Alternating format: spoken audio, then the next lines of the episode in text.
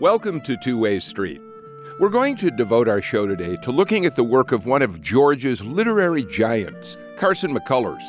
She was born in Columbus in 1917. Her father ran a jewelry store. Her mother's chief occupation always seemed to be doting upon and caring for her sickly daughter, Carson. Although she initially wanted to become a musician, McCullers began writing stories as a teenager. She found the South oppressive. The stifling heat, the sweet, slightly claustrophobic scent of magnolias, the narrow mindedness of many of her neighbors. And so she escaped to New York City in the mid 1930s. But it was the South she wrote about in her books, essays, and stories. The Heart is a Lonely Hunter, The Ballad of the Sad Cafe, The Member of the Wedding, her most famous works, all were set in the South. Because she struggled with rheumatic fever and other crippling illnesses, and because she always had questions about her gender identity, she saw herself as a misfit, an outsider.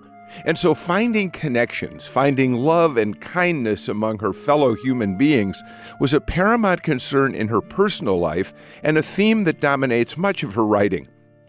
McCullers gives us a fascinating glimpse of her sense of isolation in a filmed interview conducted while she was on board a ship steaming to Europe shortly after the stage production of her novel, Member of the Wedding, began on Broadway.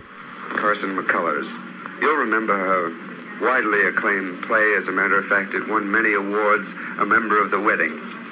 And Mr. McCullers was A Member of the Wedding, your first major dramatic effort Yes, yes, it was the first play I'd ever. But before that, you had many uh, novels that were pretty widely accepted. Yes, I, I've written a number of novels. Actually, a member of the wedding was uh, written originally in book form, wasn't it? Yes, it was a book, uh huh, and and I adapted it myself for the theater. That probably was a job in itself, all by itself. It was lots of fun, as a matter of fact. I'd never worked with people before.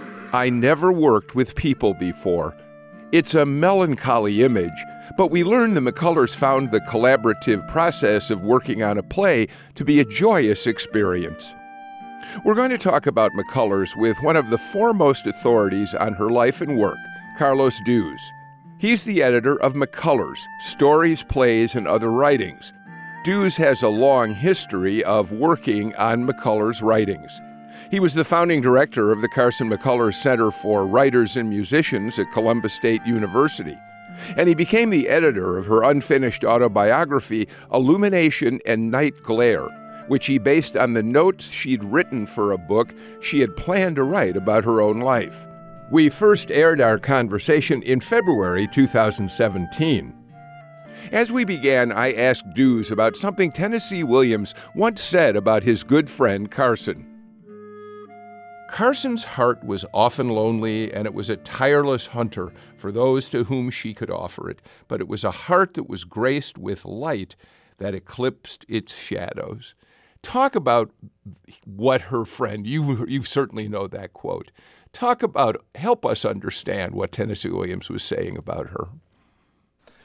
Well, perhaps more than uh, any other American writer during the 20th century, uh, Carson's most recurrent theme was the idea that uh, we're all alone in the end as as human beings, and she talked about spiritual isolation was her uh, was her major theme, and I think that's what Tennessee is getting at there. That she was haunted in a way by loneliness throughout her entire life. Um, she never really had uh, a great, significant, uh, long-term relationship in her life, even though she was married to Reeves McCullers for uh, for quite a few years. And she always had this quest for a really deep, significant connection with people. And if you look at the characters in her work, they're all striving for that uh, same thing. They're all looking for this deep, intimate uh, connection with someone that will give them a sense that they've sort of finally made it. They've uh, finally achieved a deep connection with someone that uh, will endure.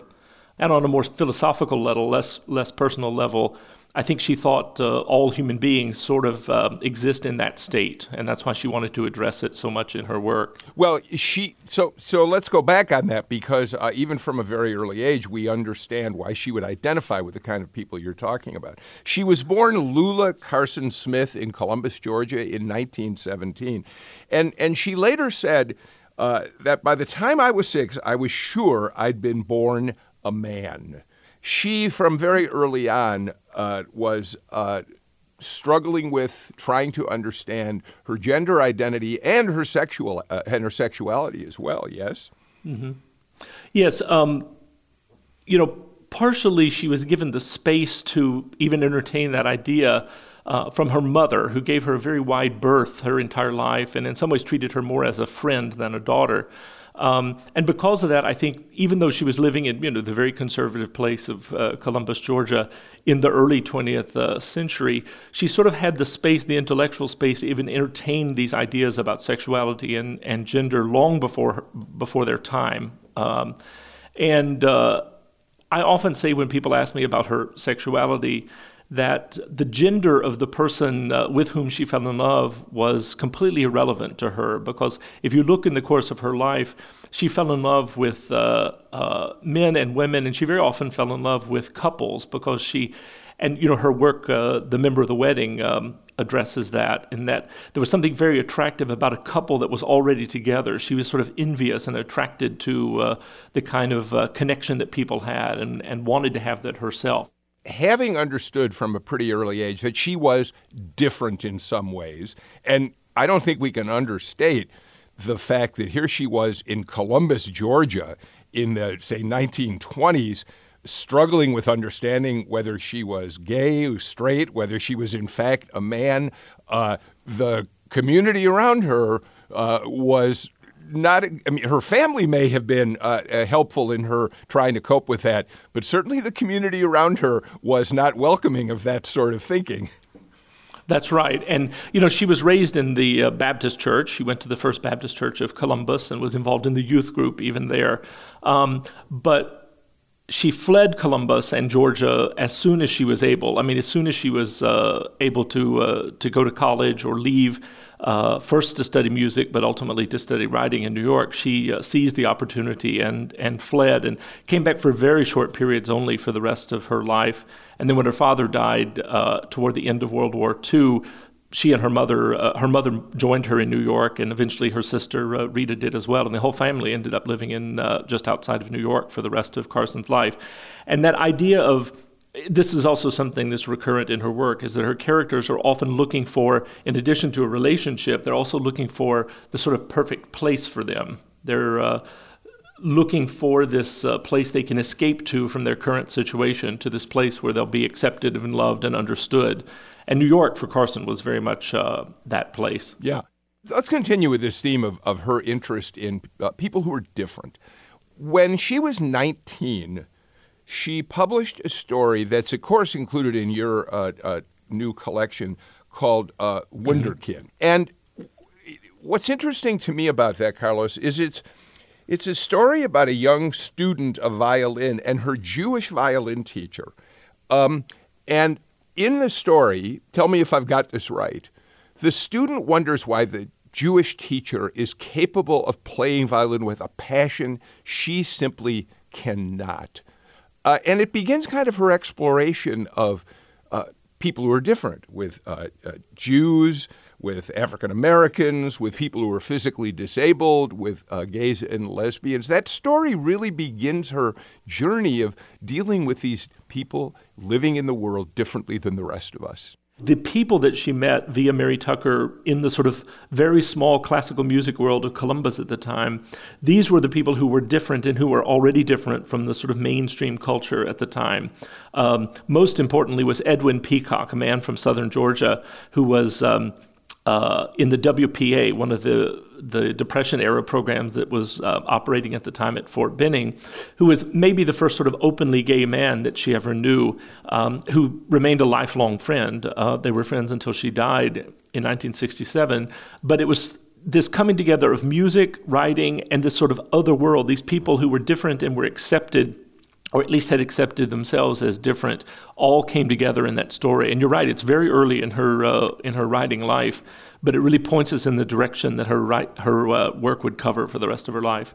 So she comes out on the literary scene. She really bursts on the scene in uh, 1940, I, I, think, when uh, Heart right. is a Lonely Hunter is published. It opens like this In the town, there were two mutes, and they were always together.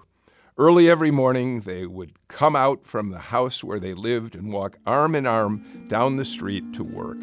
In the town, there were two mutes, and they were always together. Early every morning, they would come out from the house where they lived and walk arm in arm down the street to work. The two friends were very different. The one who always steered the way was an obese and dreamy Greek. In the summer, he would come out wearing a yellow or green polo shirt, stuffed sloppily into his trousers in front and hanging loose behind. When it was colder, he wore over this a shapeless gray sweater. His face was round and oily, with half closed eyelids and lips that curved in a gentle, stupid smile. The other mute was tall. His eyes had a quick, intelligent expression. He was always immaculate and very soberly dressed. Every morning, the two friends walked silently together until they reached the main street of the town. Then, when they came to a certain fruit and candy store, they paused for a moment on the sidewalk outside. The Greek, Spiros Antonapoulos, worked for his cousin who owned this fruit store. His job was to make candies and sweets, uncrate the fruits, and to keep the place clean. The thin mute, John Singer, nearly always put his hand on his friend's arm and looked for a second into his face before leaving him. Then, after this goodbye, Singer crossed the street and walked on alone to the jewelry store where he worked as a silverware engraver. In the dusk, the two mutes walked slowly home together. At home, Singer was always talking to Antonapoulos. His hands shaped the words in a swift series of designs. His face was eager, and his gray green eyes sparkled brightly. With his thin, strong hands, he talked to Antonapoulos about all that happened during the day. Most of us are familiar with uh, the story uh, through, of course, the, the movie. Tell us a little bit about Heart is a Lonely Hunter and how it fits into Carson McCullers' uh, life and career. Well, it's um, in some ways her most important book, not only because you know she wrote it when she was so young. It was between the time she was 19 and 21 uh, when she uh, when she finished the book. Um, and anyone reading it uh, who doesn't know her age and then learns how old she was when she wrote it is always surprised because it's an incredibly mature book and a very wise book for someone that young uh, to write and has lots of insight into human nature and the relationships between people um, that is really surprising for someone that age to have uh, to have had. Um, it's important because it sort of sets the the major themes or the the motifs for the rest of, of her work all of the characters in the book are in search of um, a connection with something greater than themselves. This relationship that you uh, point out in the opening lines of the book is an example that will come back in her work, which are these unlikely couples, these people who find themselves connected with one another uh, unusually, and that anybody objectively looking at them would never imagine them uh, together. They're very different people. They're uh, coming from different places, but there's this thing called love that exists between them. It explains uh, the connection, but that only people who've experienced it could understand uh, how that uh, that could work. And that idea, and that's the solution. That's the antidote to this problem, this loneliness that she thinks everyone suffers from. Um, and she just wanted to uh, exemplify that as often as possible in her work.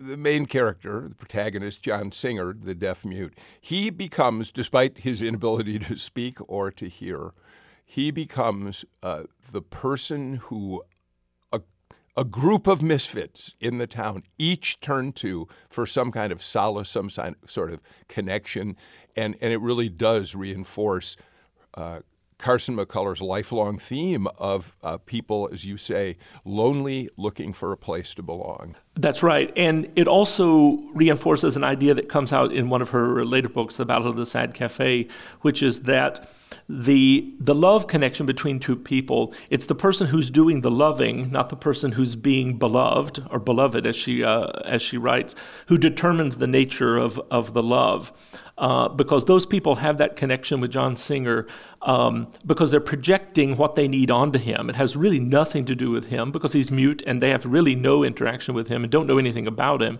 Uh, but it's you know it's quite Freudian in a way. Um, this idea of projecting onto someone what you need them to be and then responding to them as if they were that. Um, that's what she's doing uh, with that character. She took the title from a poem by uh, a, a, Scottish uh, poet, uh, Fiona MacLeod. Mm-hmm. I want to read it, uh, that part of the poem to you and, and get you to respond. The third verse is this Green wind from the green gold branches, what is the song you bring? What are all songs for me now who no more care to sing? Deep in the heart of summer, sweet is life to me still, but my heart is a lonely hunter that hunts on a lonely hill. That says a lot, not just about that, that great story, but about her life. Mm-hmm. It does, and ironically, she didn't select that as the title of the she didn't of wow. the novel. It was recommended to her by her editor at Houghton Mifflin, who is a man named Robert Linscott. But I think he realized, and this was the only work of hers that he had seen when he uh, found that title. Her original title for the book was The Mute. Um, and uh, he suggested it, but I think he even realized that early, having only seen this one manuscript, that that was going to be the thing that obsessed Carson uh, the most and would recur in her other work. And uh, I think we're really lucky that he came upon that uh, that poem and su- convinced her to uh, to use it as as the title because it really does it it describes her and it describes the things that she was most concerned with in her work. We're going to take a short break. When we come back, more on Georgia literary giant Carson McCullers with our guest, Carlos Dews.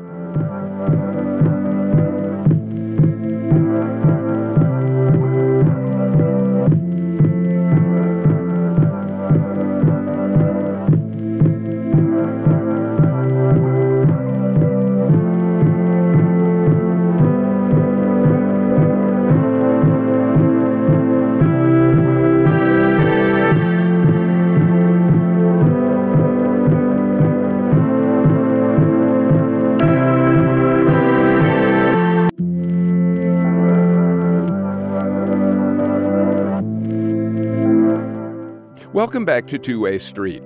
We're talking today about Carson McCullers, who was born in Columbus, Georgia, but who abandoned the South for New York City as a young writer. Nevertheless, all of her work was set in the South, including her best known novels The Heart is a Lonely Hunter, The Ballad of the Sad Cafe, and The Member of the Wedding.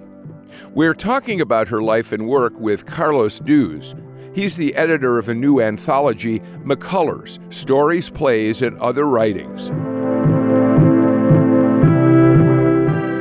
I think she was 20 when she married Reeves McCuller, but it was within, th- mm-hmm. within three years. Uh, they were divorced, they remarried later. Um, th- that relationship was I don't know if troubled is the right word, but they certainly never quite found in each other, I think it's fair to say, the sort of comfort, solace, and uh, uh, escape from loneliness that she at least may have been looking for. Is that fair? I think it is, and I think troubled isn't a bad word uh, to use to describe uh, their relationship. In many ways, I think um, they would have been far better siblings uh, than they were as husband and, and wife. I think um, they had very strong feelings toward uh, each other at the very beginning of their relationship, but they realized that they were too similar. They both needed that other half to fulfill them, and they weren't that for each other. And so they were both looking for the same thing. In the same way that her relationship, it's very similar to her relationship with Tennessee Williams, but it wasn't complicated with sexuality because Tennessee Williams was gay and Car- Carson was perhaps bisexual might be the term uh, we, we could use. So there wasn't a sort of romantic aspect to their relationship which allowed them to have that sort of more sibling like relationship. But she and Reeves were looking for the same thing, but ironically and tragically couldn't provide that uh, to each other. And so they continued to look outside uh, for that even when they were together. And, and eventually, there is a truly tragic ending to that story. They have gone to Paris. She's been living in Paris, and Reeves comes to her and suggests they have a suicide pact, yes? That's right. And in fact, he was prepared for them to do that at that moment. They were in a car driving from the small town they lived in. They had bought a house outside of uh, Paris, and they were in the car. And uh, according to one recounting of the story that Carson gave, uh, he had the rope. He wanted them to uh, to hang themselves together, and he, had, in fact, had the rope. And she fled from the car, and it was the last time she ever uh, ever saw Reeves. Because he follows through. He did. And does short time later, after she returns to the U.S., a short time later, he does uh, kill himself in a hotel in Paris. She, she doesn't recognize what I think I see was the difficulty, which is often the case. I have objectivity that she wasn't able to uh, to have in, in seeing it. She attributes the difficulty with the fact that Reeves uh, had very serious fundamental emotional psychological problems from the very beginning, and that, that that's what prevented them from having the relationship uh, that they had hoped for. I can give you an example. Um, when they first got married, because you know, Reeves wanted to be a writer as well, and uh, when they got together, they had a pact that they would trade off that he would work and she would write for a while, then she would work and he would write for a while. And uh, she got the first turn at writing, and this was during the depths of the Great Depression. And he got a job as a debt collector, which is a very tough job to imagine doing during the Great Depression. Um, and he took his turn working while she wrote uh, The Heart is a Lonely Hunter. Uh, and then immediately when it was published, she became so success- successful that you know the idea of her you know, writing or, or getting a job or doing something while he took a term at writing sort of didn't seem to fit anymore. Uh, although, of course, you know, he they were they were still together and he had opportunities to write, but when he sat down to write, he was never able to. And this is the biggest difference between the, the two of them.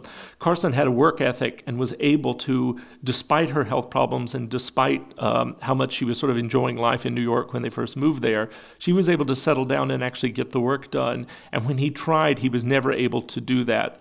And I think he um, had a predisposition for you know suicidal depression because he's not the only one of his siblings. There were a large number of siblings in his family, and almost all of them eventually committed suicide. So I think yeah, I think there was something uh, uh, genetically um, problematic in that family, and almost all of them killed themselves before they were 30. Um, so it's very uh, tragic. So I think she was right that there was something. Um, uh, you know some difficulties that he had outside of their relationship that uh, into that i can tell you a brief anecdote that um, david diamond the american composer uh, who was friends with both carson and reeves and in fact they had a bit of a three-way relationship for a while uh, but then Reeves left Carson and went to to move in with David, which is one of the great sort of betrayals of her life.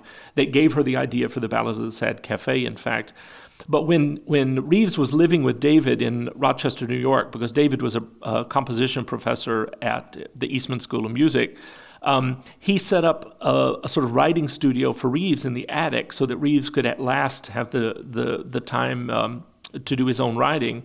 And uh, David said that one day he came home from work um, at uh, Rochester at the uh, Eastman School and went up to check on Reeves to see what he had uh, been writing that day. And when he got up to this attic studio, Reeves was sitting at the desk and he had taken all the pages that he had written that day and had torn them into little tiny pieces and was sitting there with a bottle of scotch and was eating the pages that he had typed on that day and chasing them with, uh, with shots of whiskey.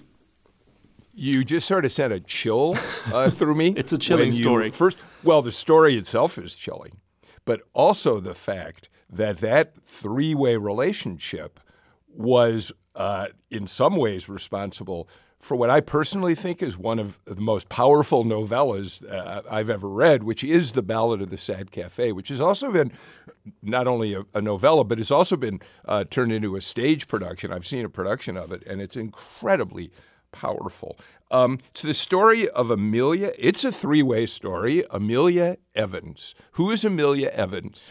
Well, in some ways, she's the you know it's it's it's told as a sort of myth. Uh, the way uh, the story is written, it's it's you know like a traditional ballad, but it's uh, it's simply a represent an external representation of I think how Carson perceived herself. Um, she had a self consciousness about how tall she was, about the way she looked, and I think she projected that onto this character, Miss Amelia. And of course, Cousin Lymon, the, cousin, the, the character Cousin Lymon, was uh, David Diamond, and Marvin Macy, uh, the criminal, is uh, her treatment of Reeves McCullers at the time. So Amelia is the operator of a rather unsuccessful business in a small southern town, and cover, cousin Lymon who is a hunchback, a cripple, uh, comes to town and sets in motion uh, this uh, remarkable story of betrayal. Tell us a little mm-hmm. about it. Well, even before uh, Cousin Lymon arrives uh, and convinces her to convert her uh, general store into a cafe, she had been married very briefly to Marvin Macy. Um, and his love for her had changed him completely. he had been a, a, a, a sort of well, he had been the biggest problem that town had. He was always seducing the young girls in the town and causing all kinds of trouble. But his love for her had converted him into a sort of upstanding citizen.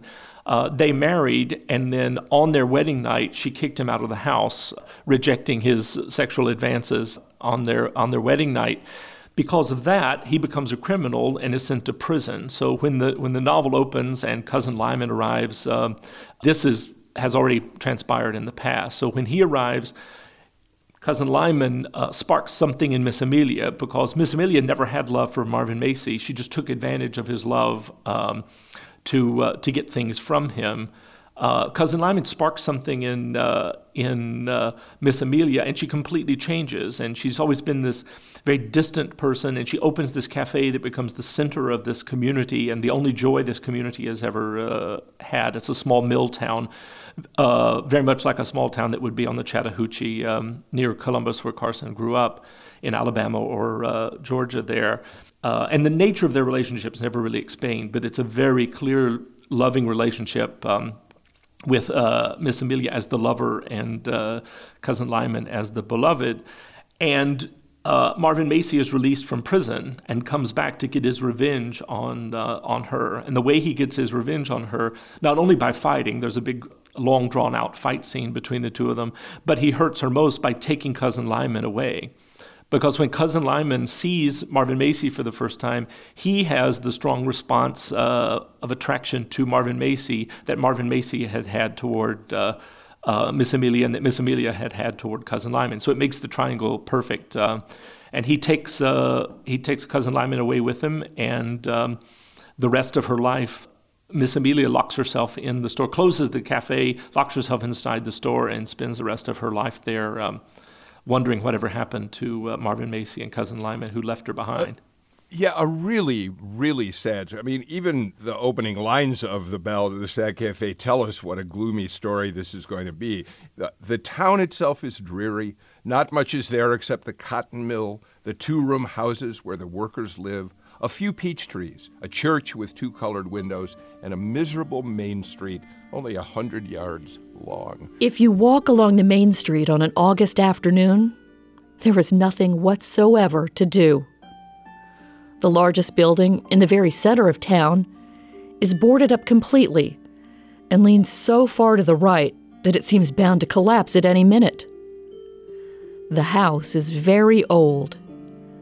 There is about it a curious, cracked look that is very puzzling until you suddenly realize that at one time, and long ago, the right side of the front porch had been painted and part of the wall. But the painting was left unfinished and one portion of the house is darker and dingier than the other. The building looks completely deserted. Nevertheless, on the second floor there is one window which is not boarded. Sometimes in the late afternoon, when the heat is at its worst, a hand will slowly open the shutter, and a face will look down on the town. It is a face like the terrible, dim faces known in dreams, sexless and white, with two gray crossed eyes, which are turned inward so sharply that they seem to be exchanging with each other one long and secret gaze of grief. The face lingers at the window for an hour or so. Then the shutters are closed once more. And as likely as not, there will not be another soul to be seen along the main street. These August afternoons, When your shift is finished, there is absolutely nothing to do. You might as well walk down to the Forks Fall Road and listen to the Chain Gang. This is not the setting for a joyful story. no, it's not. And the story opens, the, the section you're reading, the opening words, are when it's depicting the time when Miss Amelia is uh, locked up inside the store and it's closed and it used to be a cafe. Then the story jumps back to pick up and uh, Yes. uh, tell us what led to her uh, being in that way. Do, do you think, Carlos, that uh, the description of that town is in some ways the way Carson McCullers saw the small towns of the South, or do you think it's just particular to this story? No, I think it, it very much sort of encapsu- encapsulates this idea she had of how restrictive and oppressive and uncultured and backwards and conservative. I'm trying to think of all these negative words I could use um, for the small towns. The town in the in the the novel is a condensation, and it's a much smaller town than Columbus was. I mean, Columbus was a decent sized uh, city at the time. Uh, and you know, it was a very commercial city and and uh, had lots of commercial activity. But no, I, I, I think she was trying to represent um, what uh, H.L. Mencken described as the Sahara of the Bozart when he described the South. Uh, and so she was trying to pick that as well, because I think she agreed with Mencken completely uh, when he said that. She wrote most of her work, obviously, in New York City after fleeing the South, wanting to escape the South. It doesn't surprise me at all that most of her work, almost exclusively all of her work, is set in the South. Um, it doesn't surprise me because of this profound effect that the, the South had on her. It was just in her blood. Uh, it would have been very difficult for her to divorce herself from that background and that past, especially when it had so negatively affected her. Uh, it stuck with her, even uh, though she fled to the North as soon as she uh, could and spent the rest of her life outside of the South. Um, so I, you know, she had great ambivalence toward the South. She felt very indebted to it, but at the same time, uh, she never stopped hating it. Quite different, I think, than the other great Southern writer of the day, Flannery O'Connor, who embraced the South throughout her career. Right. Although I don't think it's a fair case because Flannery O'Connor, you know, also died at a fairly young age, and because of her medical problems, I don't know if she had been able to be independent if she would have necessarily uh, stayed uh, stayed in the South. The better example is Eudora Welty.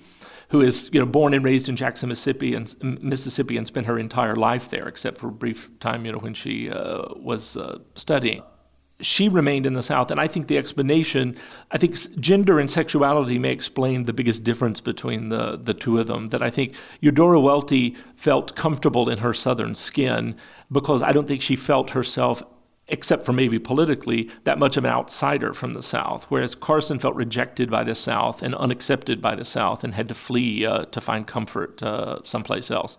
Well, I, I was fascinated by the fact, as I looked into her life a little more, that when she was in New York, uh, after she divorced, she went to live in a Brooklyn house with a remarkable group of uh, artists. I mean, W.H. Auden, I think, was part of that. Gypsy Rose Lee and uh, yeah. the the British composer uh, Benjamin Britten and his partner Peter Pears, uh, no, and George Davis, who was sort of the founder of the house, who was a magazine editor and and novelist as well.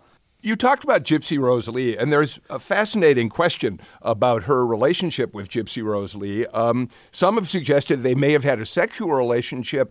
Others contend that uh, Carson McCullers never, ever consummated any relationship with a woman. Yes?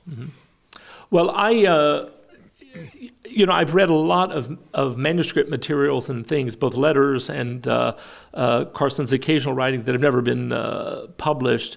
And so I, I have a slightly different take on that. If you read the published record, you wouldn't have any convincing evidence that she had had a physical relationship with any women.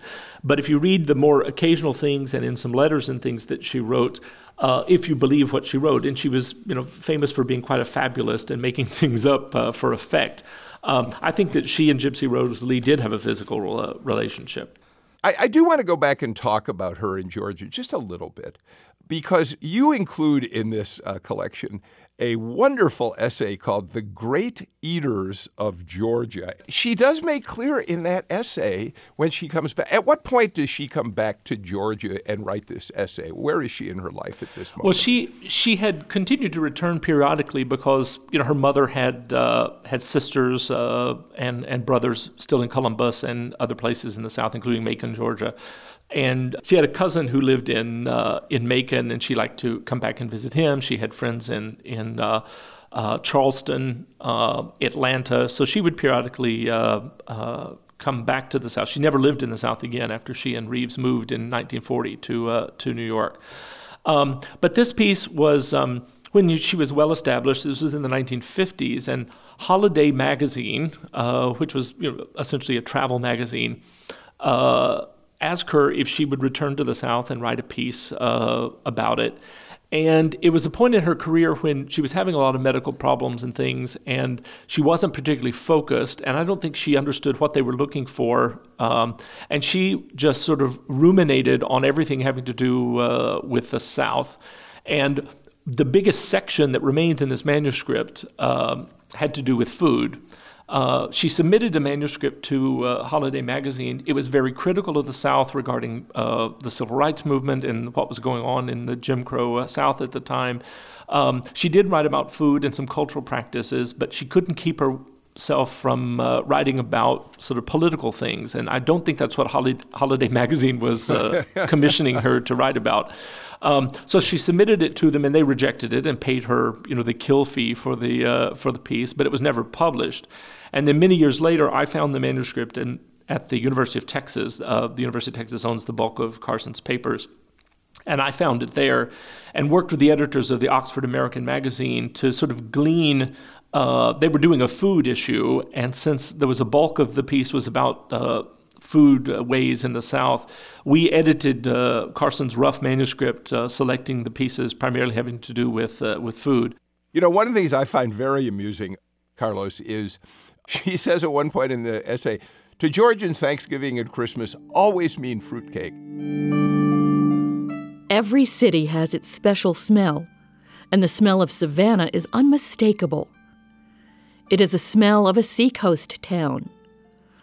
The salt smell is mixed with the sweetness of gardenias. The clear artesian water gives the smell of the city a hint of sulfur. And there are the smells of the wares of the vendors. All day, the Geechee Negro hucksters sing out their wares in songs unintelligible to all but Savannians. They carry great black baskets of fish, vegetables, and flowers balanced on their heads. In this respect, Savannah is a twin sister of Charleston, with its vendors chanting, She crab, she crab. When the wind blows in Savannah, there is a staccato rattle on the palmetto trees. In an old house near the center of town, a bachelor lives alone. His houseboy serves him sparse meals, and he is always served alone. On those rare occasions when guests are a necessity, he eats in his study, always alone.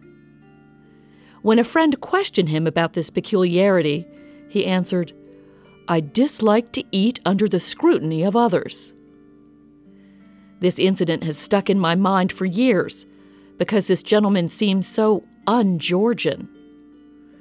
This peculiarity was accepted without too much surprise because there are plenty of town characters in this state.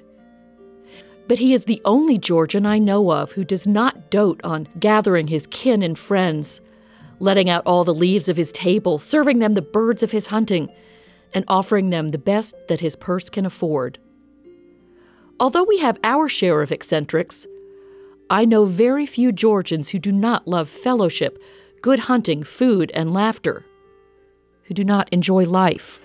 And of course, that immediately reminds me of Truman Capote, A Christmas Memory. Oh That's my, right. it's fruitcake weather. That's right. That's right. And you know, they grew up. There was not not that great of a distance from Monroeville, Alabama, and uh, Columbus, Georgia. It's a very you know short drive, maybe an hour, an hour and a half, I think, between uh, Monroeville and uh, and Columbus. So culturally, they grew up. And you know, the town of Monroeville may be a little bit smaller than uh, Columbus, but they grew up in very much the same sort of cultural milieu And so it doesn't surprise me at all that you know fruitcakes are so important uh, to the two of them.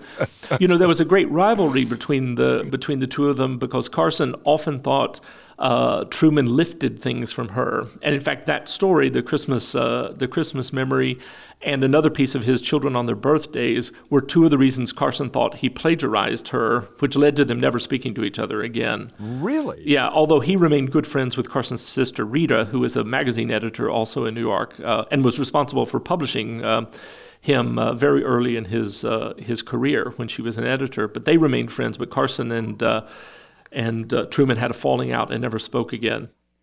Tell me about illuminations and night glare. You were really uh, played a very important role in this in collecting the materials for this unfinished autobiography. What's interesting to me as a starting point for this part of our conversation, I think, is all of the work you did, I believe, on Carson McCullers, you did in the aftermath of her death. You never did, of course. You, you would not have dealt with her at any point because by the time you came along, she had died, yes? That's right. But I was lucky enough through all of my uh, research to meet from, let's say, the early 1990s uh, until now. I've been able to meet all the people who were significant uh, in her life who were still living. Um, and, uh, you know, I've, I've most of them have now passed away. I've met, you know, Dr. Mary Mercer, who was her physician and and uh, best friend toward the end of her life, and through them and learning so much about her, I I have the strange sense that I know her very very well, as if I had known her uh, in person, but never mm. never having met her. her she died uh, when I was only four years old was there a general consensus among the people who had known her about the kind of person she was? Did they all reflect upon her in similar ways in terms of how she approached life? I, I think so. And, and the people, um, Carson was, to, to, be frank, a very needy person. Um, but what people got out of being in in uh, close contact with her and being friends with her and being loved by her or loving her um, far uh, more than made up for any difficulty that she might have presented to people because of this uh, neediness. In some ways, she she um, was a sort of helpless soul. Any, anything from never having learned to cook in her life to never having have to take care of herself. Her mother was with her until she was well into her, her adult life, and then she always had people around her. She was lucky enough to always have people around her to sort of take care of her mostly because of these medical problems that she had. So she was always very dependent on people, and the type of people who could put up with that and sort of thrive in a relationship of that sort with her, uh, all sort of because they maybe were similar that way, they were able to have that kind of relationship. They all sort of recounted the same uh, type of uh, of uh, personality. I'm interested, based on what you're saying, in just the first couple of sentences of uh, Illumination and Night Glare, as, as you've uh, uh, included them in this collection of her work, because it seems to me in two sentences sums it all up. My life has been almost completely filled with work and love, thank goodness. Work has not always been easy, nor has love, may I add. no, that's a great way to open the autobiography because it, and it also mirrors the title of uh, of the autobiography as well, Illumination and Night Glare. Because both for work and love, she had moments of illumination. In work, that would mean when you know a moment of inspiration would come to her, or in love, an illumination would be when she would meet someone and know that they were someone that uh, she could love. And night glare, of course, um, in the work world would be when her work wasn't going well. Any writer knows uh, that when work isn't going well, it's it can be uh, uh, quite a nightmare. And then uh, uh, in love, when the relationships that she thought would last or thought would uh, be perfect for her, when they went south or when they didn't go well. she captured captured both sides yeah. of both the positive and negative parts of both work and love. On August 15th, 1967, she had her final stroke. She was comatose for, I think, 40 some days and died in, uh, what, Nyack Hospital in New York? Mm-hmm. That's right. That's right. Um, 50 years old. So, Carlos, having spent so much time studying Carson McCullers, um, absorbing her work, uh, putting it together in this wonderful collection of uh, stories, plays, and other writings, how do you reflect on uh, who she was in, in American literature of the 20th century? Mm-hmm. Well, I think she's uh, one of the most important figures in American literature of, of the 20th century. And one measure of that is um, at the turn of the millennium, uh, they ask a huge number of, uh, of scholars and writers, intellectuals, uh, book reviewers, uh, critics to uh, come together to create a list of the most important books of the 20th century. James Joyce's Ulysses came out as number one. Um, the woman who was highest on the list was Virginia Woolf, and it was at number 17 or so. And Carson's The Heart of the Lonely Hunter was the second highest rated book by a woman on the list and was number 18, right behind uh, Virginia, Virginia Woolf. And I think it's because she was incredibly courageous to stick to her guns about the and be emotionally honest about the things that she thought were fundamental to us.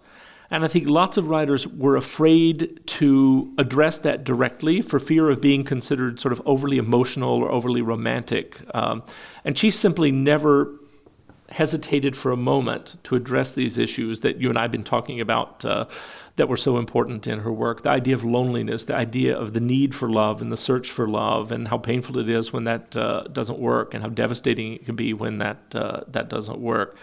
Um, a lot of writers would make a more philosophical or intellectual turn in response to those kind of issues, but Carson didn't. Um, she wanted to keep it sort of purer and more honest a consideration uh, in her work.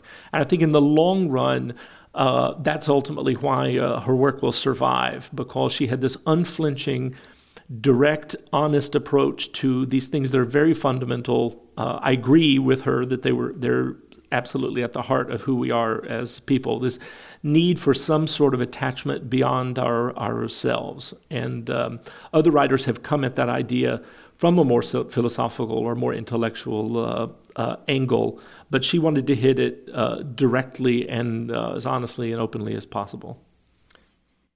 Carlos Dews, uh, the collection is Carson McCullers Stories, Plays, and Other Writings. It's the complete stories of Carson McCullers. Uh, as well as Member of the Wedding, The Sojourner, The Square Root of Wonderful, Essays, Poems, and her autobiography. It's really been a pleasure talking to you about uh, this real Georgia treasure, Carson McCullers. Thank you so much, Carlos.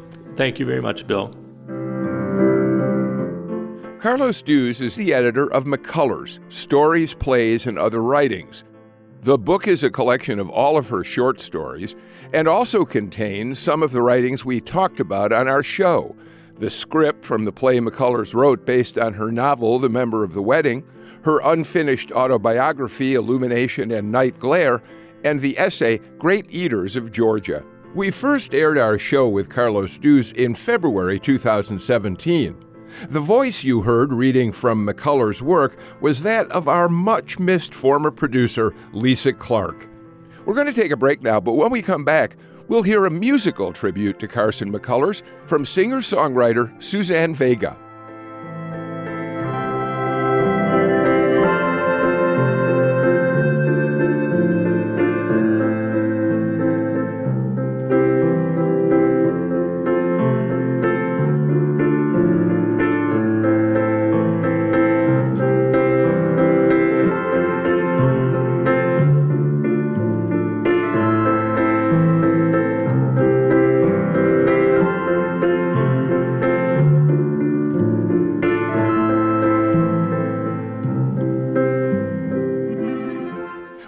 Back to Two Way Street. We've been talking about the life and career of Columbus, Georgia native Carson McCullers. We're going to conclude our show with a musical tribute to McCullers from singer songwriter Suzanne Vega. Vega discovered McCullers' work when she was in high school. I discovered Carson McCullers when I was in my teens, and uh, I was really interested in short stories. And I read a short story of hers called Sucker. Everything about her drew me in First of all, was her androgyny. She wrote from a male perspective or she wrote from female perspectives. I liked the way she looked because that reflected the same thing a kind of non girly aesthetic. The fact that she was from the deep south, especially in the time that she comes from, It colored the cadence of the characters, of the speech of the characters that she wrote about. They're kids who really have it rough and who uh, are, are struggling to to dream and to make a life for themselves, and that felt very universal to me. Late last year, Vega released an album called Lover Beloved. The songs are based on McCullers' characters and stories. She and co writer Duncan Sheik incorporated passages from McCullers' writings into the lyrics. So as we leave you today, we'll play one of the songs from that album. It's called Miss Amelia. It's based on the protagonist in the Ballad of the Sad Cafe. On any southern afternoon, if anyone would care to look, a face appears inside a house. A terrible face, it is sexless and white. It is dim like the faces in dreams. That's it for this week's show. Our producer is Olivia Reingold. Our engineer is Tyler Morris. I'm Bill Nigut. See you again for another two way street next week.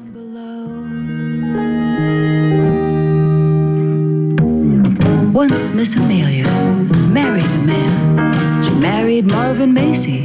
No one could understand. She must have done it for the presents, cause she didn't like him much. And even on their wedding night, she wouldn't let him touch. Well, he hung around the doorways, acting foolish with bliss. Until he came too close one day, she swung once with her fist. Miss Amelia was a strong woman, she was big and tall. Swung once, and Marvin Macy, he fell against the wall. Now, Miss Amelia.